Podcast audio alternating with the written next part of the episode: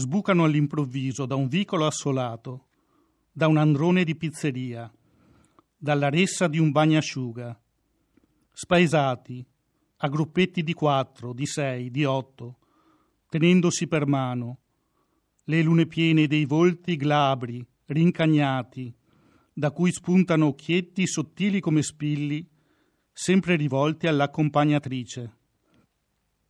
Rispondono a monosillabi, sì, no, no, sì, l'esistenza ridotta a una semplice opzione.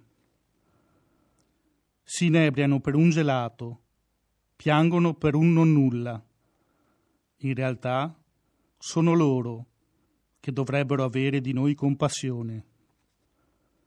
Sfoggiano zainetti multicolori, berretti col frontalino, dove campeggia la scritta di qualche università dell'Ohio.